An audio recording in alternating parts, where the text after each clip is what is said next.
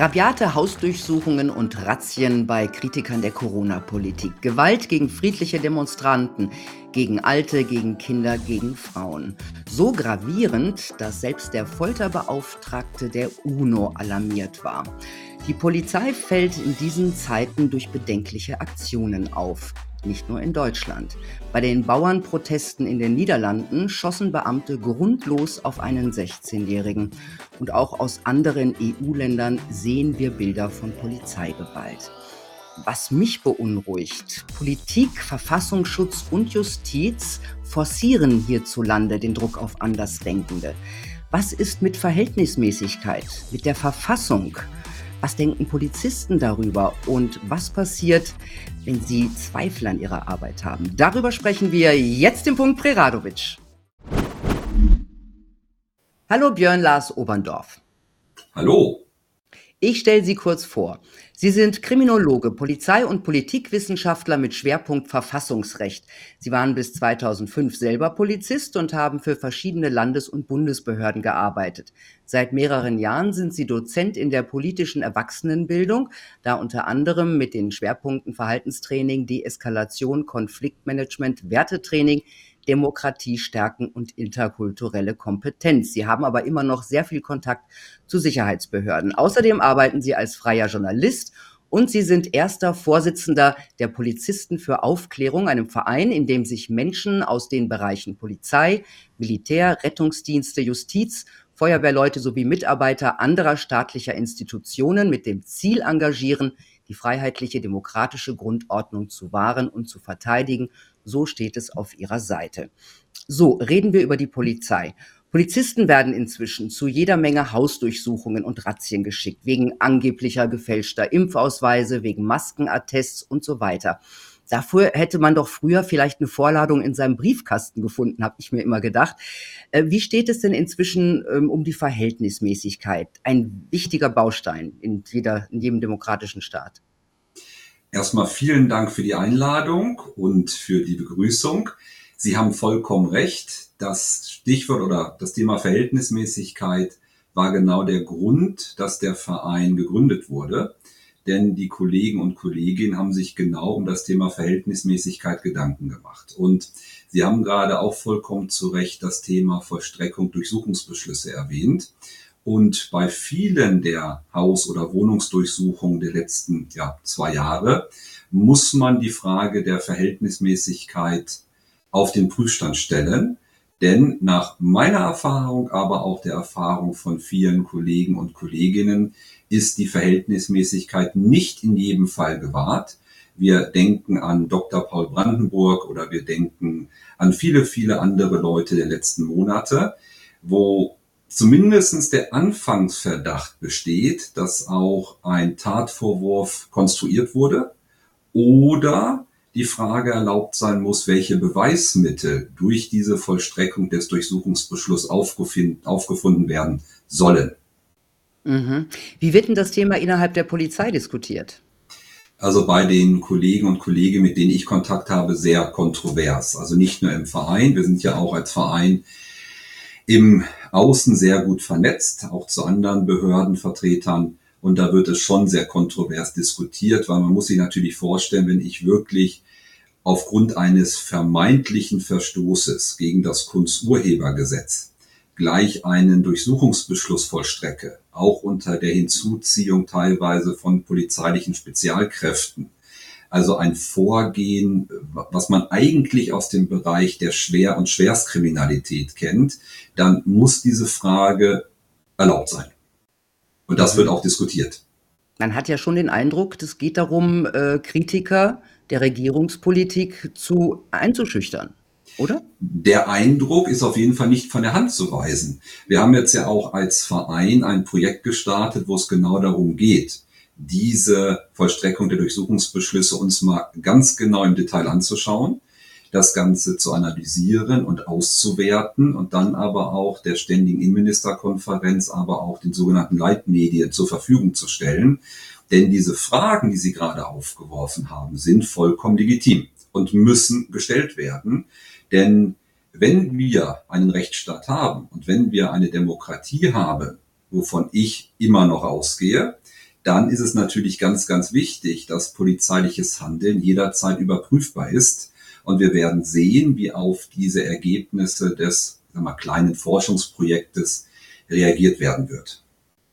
Das heißt, äh, Sie äh, fordern in irgendeiner Form die Unterlagen an und schauen mal, was da, warum, warum dort überhaupt ähm, Durchsuchungsbefehl vollstreckt wurde und was gefunden wurde. Also wir haben ein, wir haben einen Frage, wir haben einen Fragebogen entwickelt. Wir hoffen, dass das wird in zwei Wochen wahrscheinlich online gehen. Es hat sich etwas verzögert. Wir hoffen, dass möglichst viele Menschen an dieser Befragung teilnehmen, die selber Adressat dieser polizeilichen Maßnahme waren. Natürlich sind die Daten bei uns gesichert und es wird auch anonymisiert.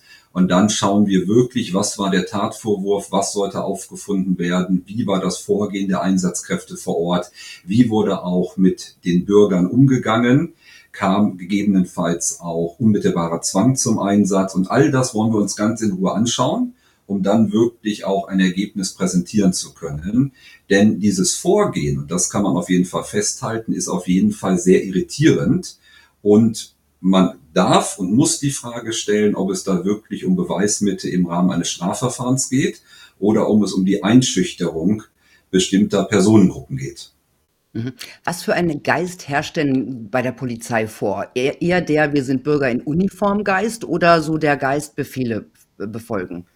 So als das, ist, das weiß man ja von außen irgendwie gar nicht. Ja, das ist, das ist natürlich schwierig zu beantworten. Also wir haben die, gerade die letzten zwei Jahre, es wird ja sehr, sehr viel mit der Angst der Menschen gespielt. Angst vor der eigenen, eigenen Erkrankung, Angst vor der eigenen Sterblichkeit.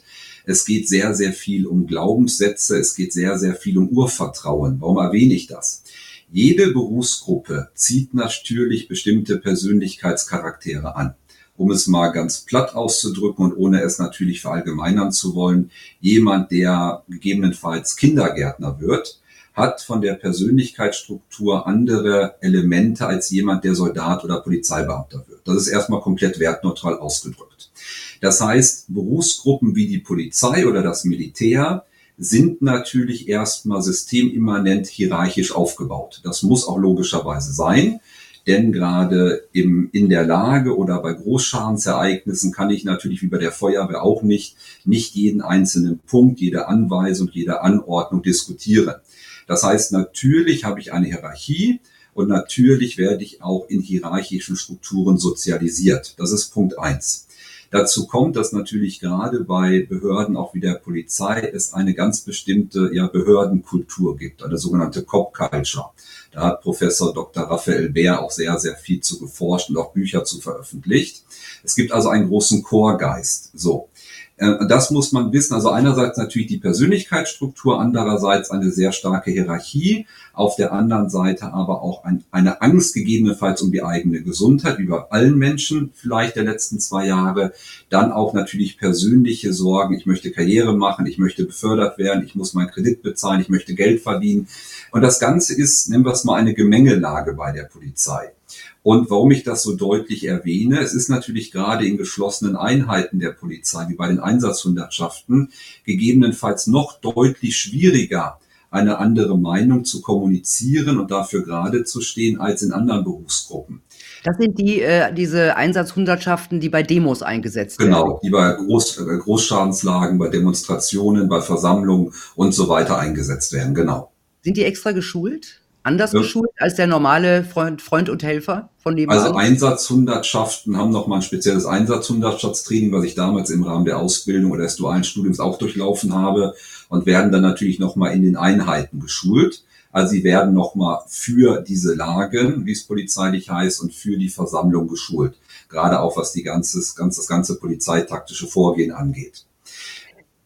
Um gibt, aber es, die, gibt es denn unter denen kritische Polizisten oder werden die vorher aussortiert? Nein, es gibt, also es gibt grundsätzlich ist ja der Grundgedanke, dass auch bei der Polizei der Staatsbürger in Uniform vorherrscht.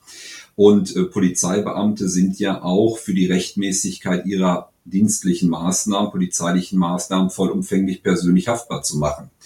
Und sie werden auch sehr gut ausgebildet. Und wir haben auch bei der Polizei und auch in geschlossenen Einheiten sehr, sehr viele kritische Menschen. Das heißt aber nicht, dass die alle remonstrieren. Das heißt auch nicht, dass die alle wirklich sich, ich sag's mal, outen. Das heißt auch nicht, dass die alle nach draußen gehen, aus den gerade genannten verschiedensten Gründen.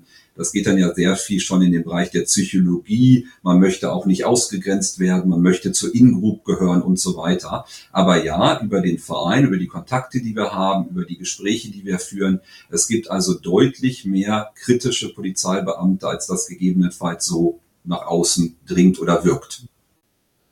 Äh, womit müssen denn äh, Polizisten rechnen, wenn sie sich öffentlich kritisch äußern? Ja, das kommt immer ganz darauf an, ob ein Amtsbezug hergestellt werden kann oder nicht. Wobei, da muss man mittlerweile aufpassen, denn bei vielen Kollegen, die bei uns im Verein sind, gab es schon sehr, sehr früh die Einleitung von ja, disziplinarrechtlichen Maßnahmen und teilweise mit Begründungen, die ich als ja, zumindest kleiner Rechtswissenschaftler nicht nachvollziehen kann. Ähm, das heißt, soweit, nehmen wir mal Bernd Bayerlein, den zweiten Vorsitzenden. Bernd Bayerlein, als zweiter Vorsitzender, hat ja sehr früh auch auf öffentlichen Versammlungen gesprochen. Und aufgrund dieser Tätigkeit auf öffentlichen Versammlungen zu sprechen, wurde halt ein Disziplinarverfahren eingeleitet. Und es wurde auch ein Amtsbezug hergestellt. Ob es wirklich einen Amtsbezug gibt, das wird, wird es zu klären, zu klären geben in der Zukunft. Aber es gibt die, es gibt ganz oft, ganz oft Vorwürfe, die gehen dann in die Richtung Verstoß gegen das Neutralitätsgebot, was eigentlich für Polizeibeamte gilt. Das geht aber auch Verstoße gegen die außerdienstliche Wohlverhaltenspflicht, die gibt es auch beamtenrechtlich. Oder es geht wirklich darum, dass man quasi einen Amtsbezug hatte bei den Äußerungen, die man getätigt hat.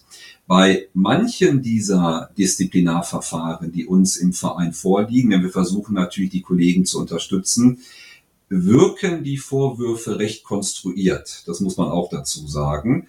Und es ist sehr fraglich, ob es wirklich verwaltungsgerichtlichen Verfahren langfristig standhalten wird.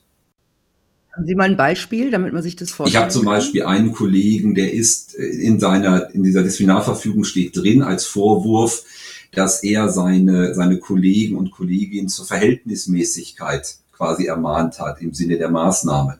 Das ist, das muss ich auf der Zunge zergehen lassen. Also gerade die Verhältnismäßigkeit ist der Grundsatz jeglichen polizeilichen Handelns.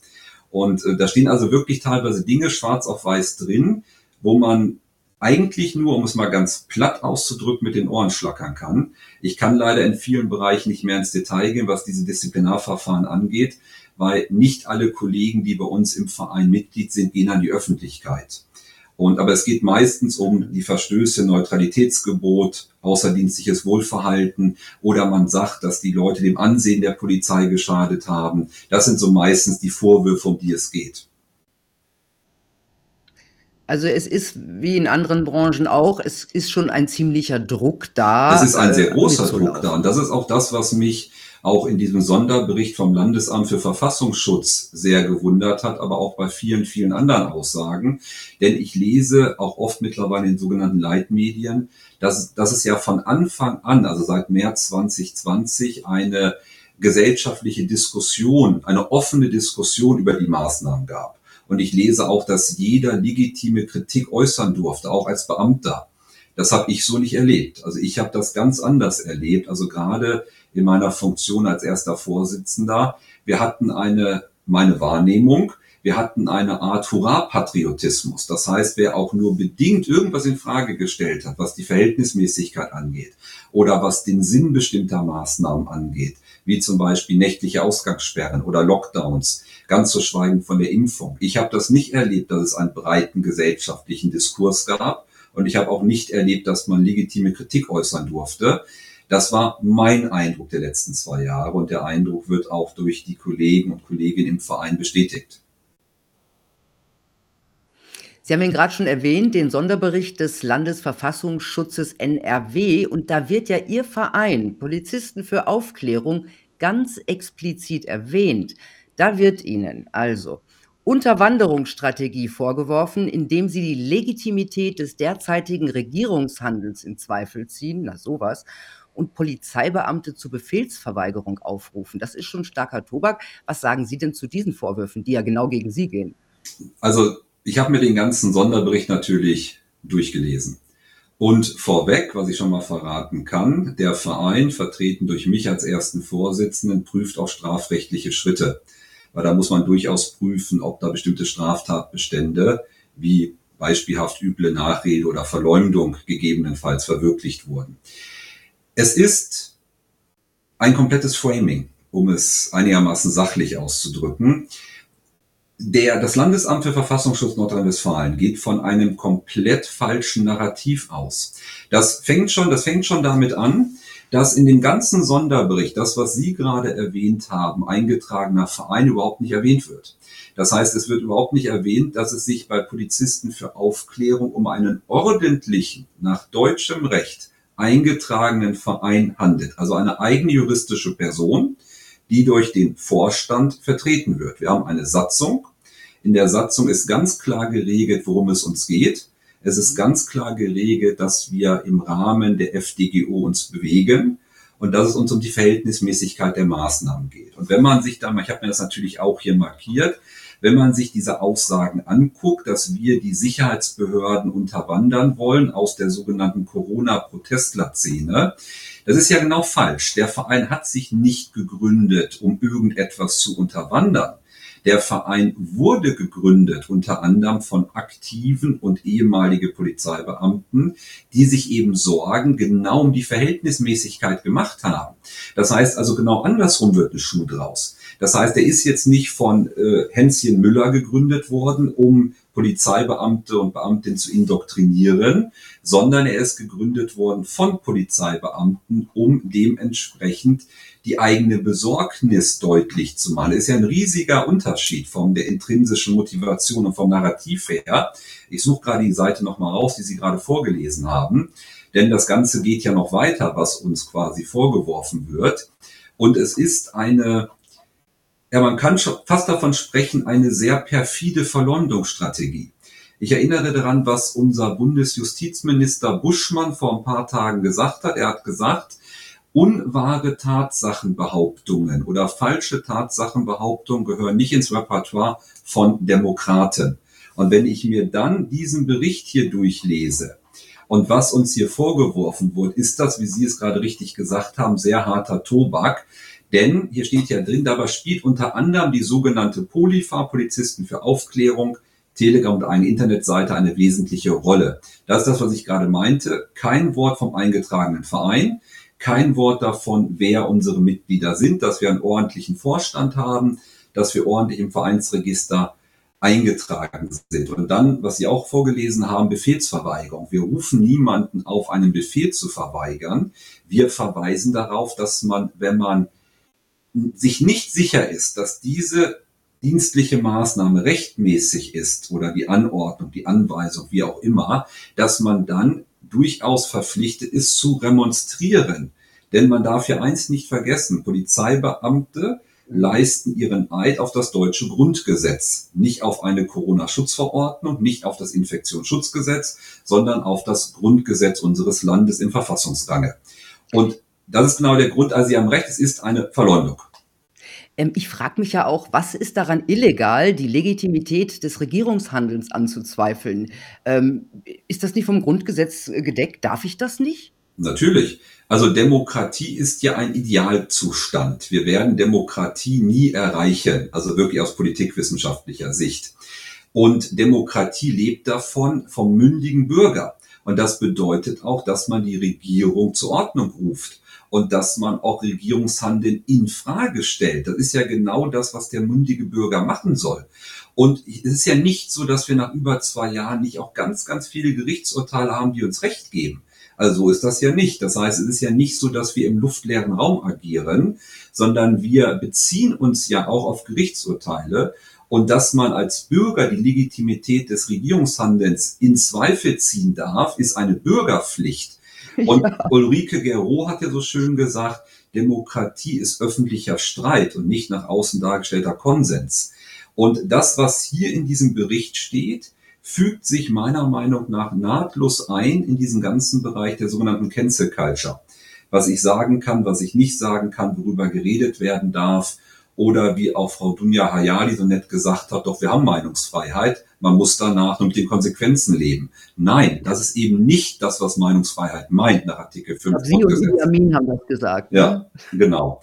Und ähm, das heißt, also was wir jetzt ganz konkret machen werden, ich werde als erster Vorsitzender zum einen dem Landesamt für Verfassungsschutz ein Gespräch anbieten. Das habe ich noch nicht getan, das werde ich tun, das kündige ich hiermit an, weil wir durchaus natürlich jederzeit gesprächsbereit sind. Und parallel dazu prüfen wir strafrechtliche Schritte, denn es sind keine Unterwanderungsstrategien. Und wenn es von Anfang an einen breiten Diskurs gegeben hätte und wenn gerade auch Beamte im Rahmen ihrer dienstlichen Möglichkeiten Kritik hätten üben können, dann wäre der Verein wahrscheinlich gar nicht gegründet worden. Mhm. Ähm, es gibt ja auch den äh, Verfassungsschutzbericht, den ja. aktuellen, den bundesweiten. Da wurde ja jetzt der Phänomenbereich der verfassungsschutzrelevanten Delegitimierung des ja. Staates eingeführt. Ähm, schwammig. Da geht es um Menschen, die nach Ansicht des Verfassungsschutzes staatliche Institutionen oder deren Repräsentanten verächtlich machen und so das Vertrauen der Bevölkerung in den Staat untergraben. Auch das war ja eigentlich nicht wirklich illegal. Dass ich, ich muss ja eigentlich auch kein Vertrauen in den Staat haben. Ähm, ich habe so ein bisschen einen Verdacht, wird hier undercover eine neue Rechtsordnung eingeführt? Na, es ist zumindestens, zumindestens muss man die Frage stellen, was das wirkliche Ziel ist. Denn sie haben, wir haben ja genug äh, Phänomenbereiche, extremistische Phänomenbereiche beim Bundesamt für Verfassungsschutz. Ob das links, rechts ist, Islamismus, Ausländerkriminalität und so weiter. Das sind ja all diese Kategorien politisch motivierte Kriminalität. Und da man aber die Corona-Protestler-Szene, so wie es auch der Sonderbericht nennt, nicht fassen konnte, hat man halt die verfassungsschutzrelevante Delegitimierung des Staates eingefügt. Und da läuft es mir als Kriminologe und Politikwissenschaftler ganz kalt den Rücken runter, denn Delegitimierung des Staates, ähm, ich will keine Geschichtsvergleiche ziehen, da bin ich auch gleich mit da drin, genau wie Verächtlichmachung von Politikern und Politikerinnen. Es gibt keine demokratische Pflicht, dem Staat zu vertrauen.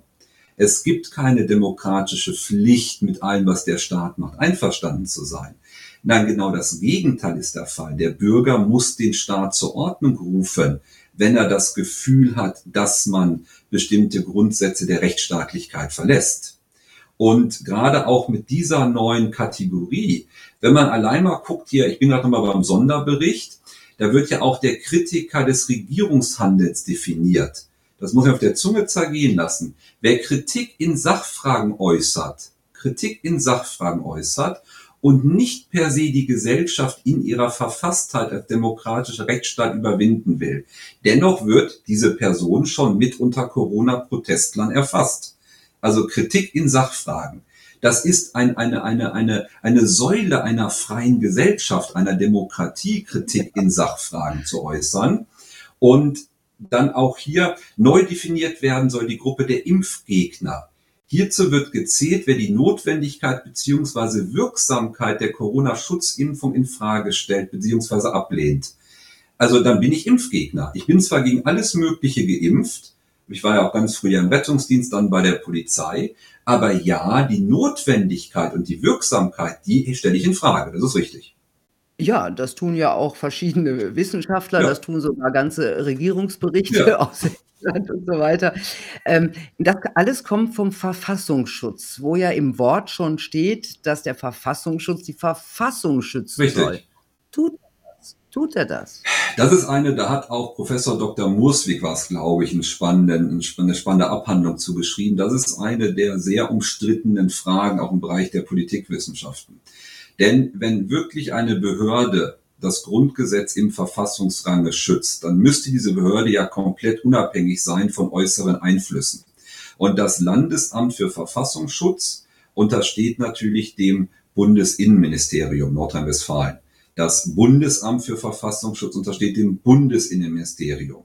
Und da ist natürlich schon mal die Frage, wenn ich in normale Verwaltungsstrukturen eingebunden bin, und ich möchte nur mal die Frage in den Raum stellen, gegebenenfalls, nur mal rein hypothetisch, die Landes- oder Bundesregierung die Verfassung bricht, ich aber in den Strukturen über die jeweiligen Fachminister eingebunden bin, wie frei kann ich dann wirklich agieren?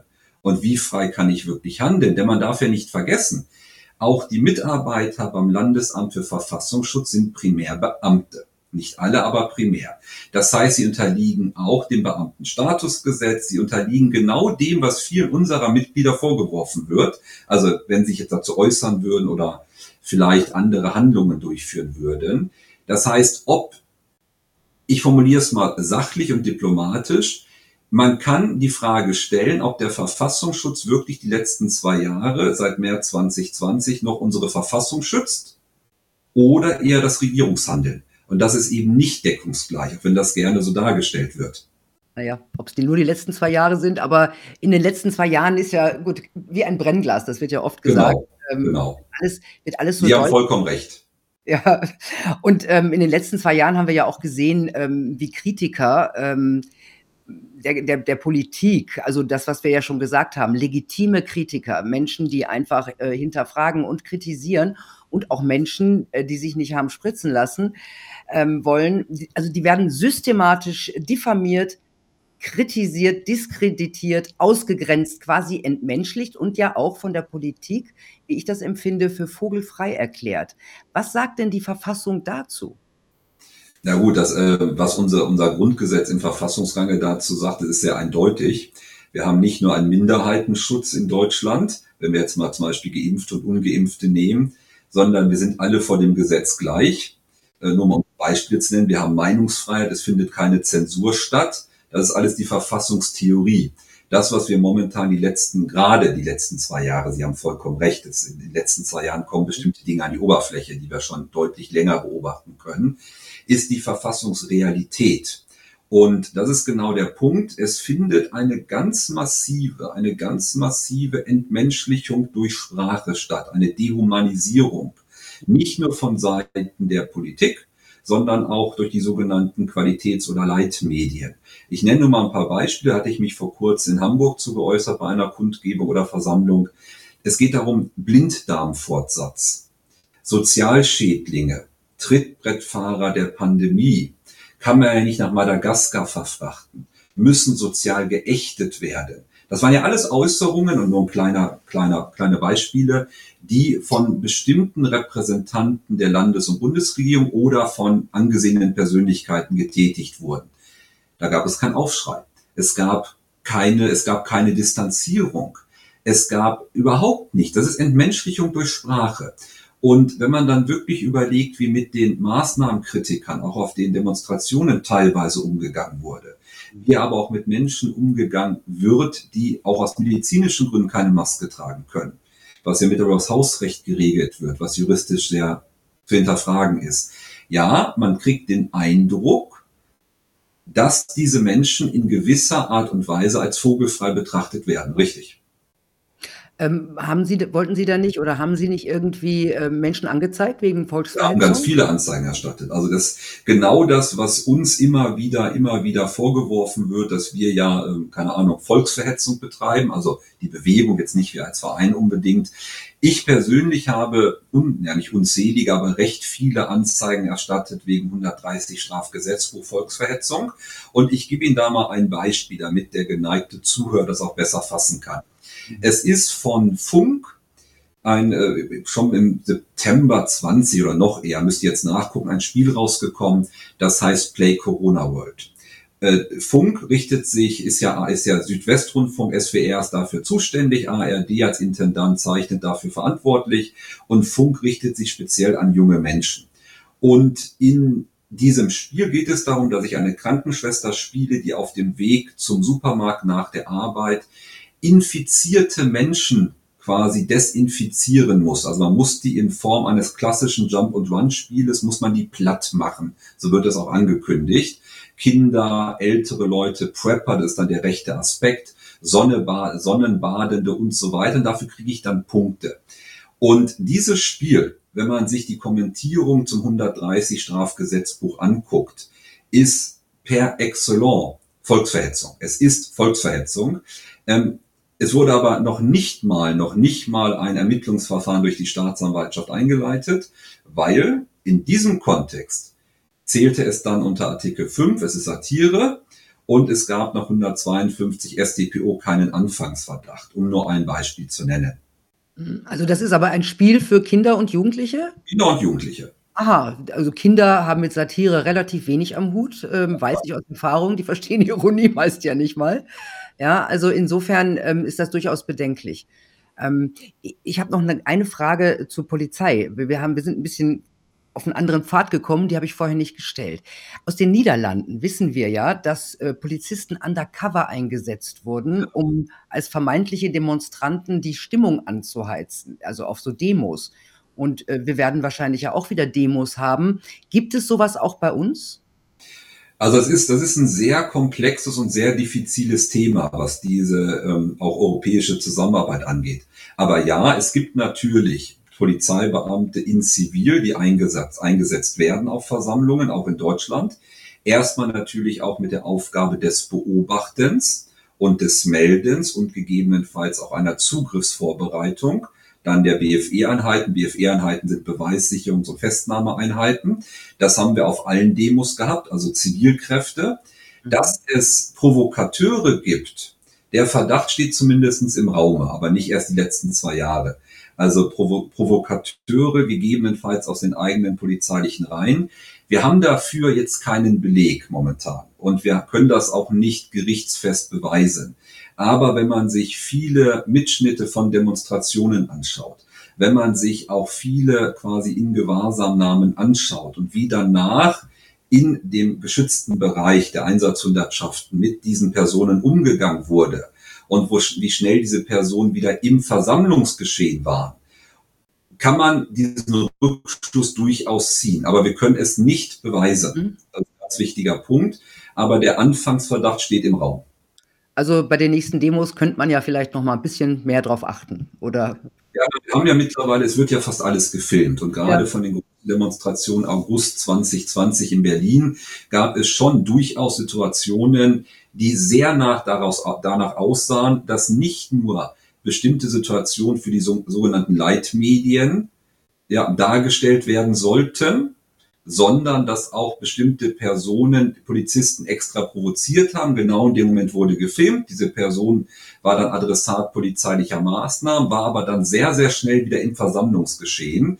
Das heißt, es ist es wäre ein sehr merkwürdiges Vorgehen, wenn es nicht bewusst Provokateure wären wären. Ob das jetzt wirklich Polizeibeamte sind, das ist 'ne ganz andere Frage, aber es ist nicht komplett auszuschließen.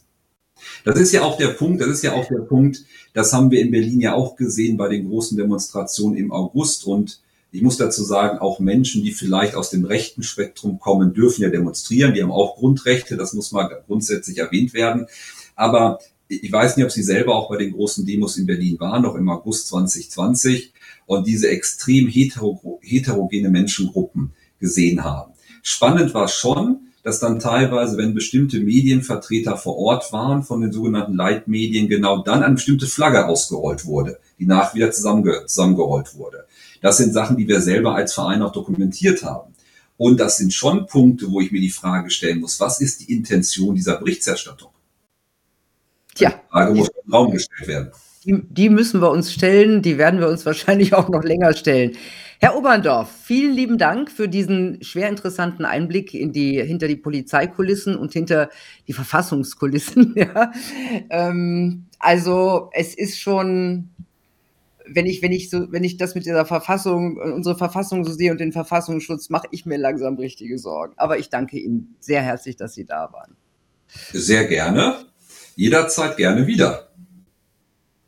Jo, tja Leute, die Schlinge wird enger gezogen. Kritiker können jetzt sogar offiziell staatlich beobachtet werden, wenn sie einfach nur von ihrem Recht auf Meinungsfreiheit Gebrauch machen. Das kennen wir aus vielen Berichten über Länder, denen unsere Regierung Diktatur und Totalitarismus vorwirft. Also, ich wünsche euch eine gute Zeit und Ni hao.